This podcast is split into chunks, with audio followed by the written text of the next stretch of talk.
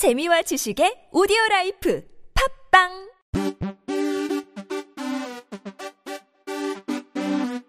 지금은 지금은 지금은 그냥 들어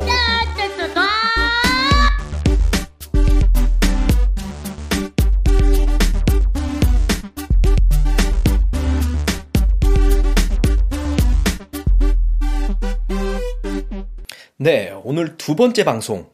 네, 연속해서 이제 두 개를 이제 이렇게 잘라서 옮기는 건데, 음, 두 번째는 뭘 할 거냐면 여러분, 표지 활용하기입니다. 표지 활용하기. 이 표지라는 건 뭐가 있냐면요. 음, 그러니까 한마디로 운전을 안 해 보셨겠죠. 어, 대부분 미성년자니까요. 운전을 하다 보고 도로를 가다 보면 길의 목적지라든가 길의 방향을 알려주는 정보가 있어요. 그런 걸 보고 우리는 표지판이라고 하죠. 똑같아요.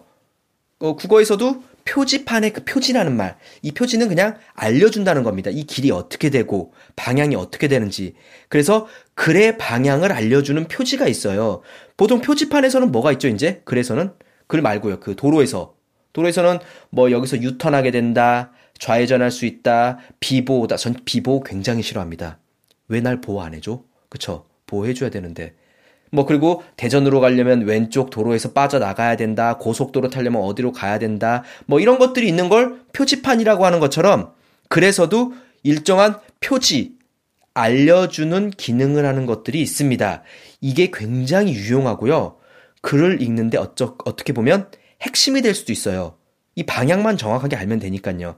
여러분 가장 유명한 거는 그러나 뭐 일본식 한자로는 역접이라고 하죠. 역접. 뭐 그렇게 하는데 하여튼 뭐 영어로는 유턴이라고 생각하면 돼요. 다시 돌아가는 거. 그 다음에 순서를 알려주는 표지, 표지도 있죠. 뭐 논술이나 글을 조금이라도 써본 사람들은 보통 가장 많이 쓰잖아요. 첫째, 둘째, 셋째. 뭐 요즘엔 그게 좀 유치해서 이제 그린 글에서는 먼저, 그 다음, 마지막 이런 것들을 쓰더라고요. 그 다음에 또 예를 들은 표지. 뭐 예를 들면 이런 표지들. 다 아실 거고 제가 조금 중요하다고 생각하는 표지가 있는데 정리하는 표지가 있어요. 정리하는 표지. 여지까지 내용을 정리해 주는 표지죠.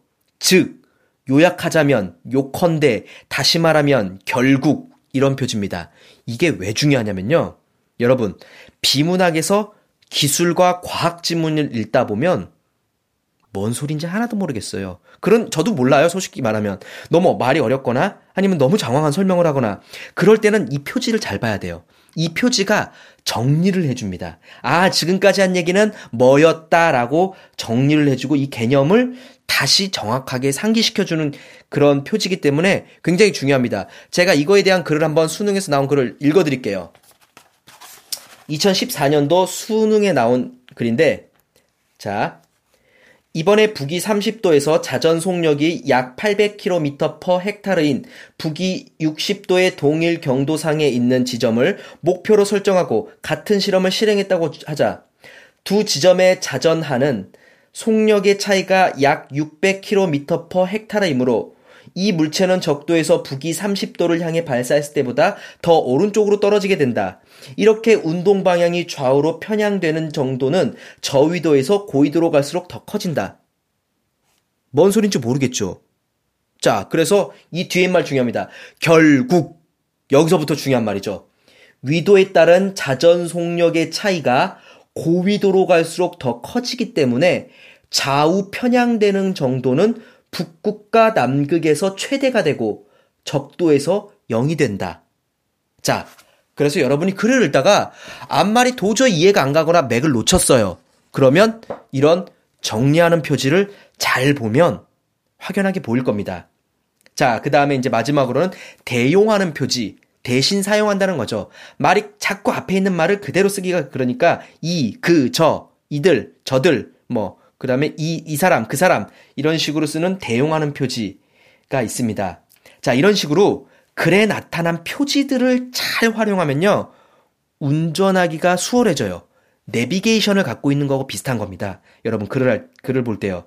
자, 그래서 이렇게 해서 이제 여러분이 비문학을 읽는 방법 네 가지 기억하셔야 됩니다. 첫 번째는 주어 서술어를 구분할 줄 알아야 되죠.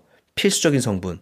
두 번째는 글의 문단 구조를 볼 줄 알아야 되고, 세 번째는 문단의 핵심 내용을 찾을 수 있으면 됩니다.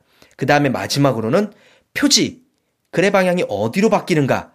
어디서 정리하고 뭐가 이거 얘기를 예를 들었고 뭐가 대용이고 이런 것들 잘 활용해서 보시면 여러분들 글이 조금 더 명백하게 보일 겁니다.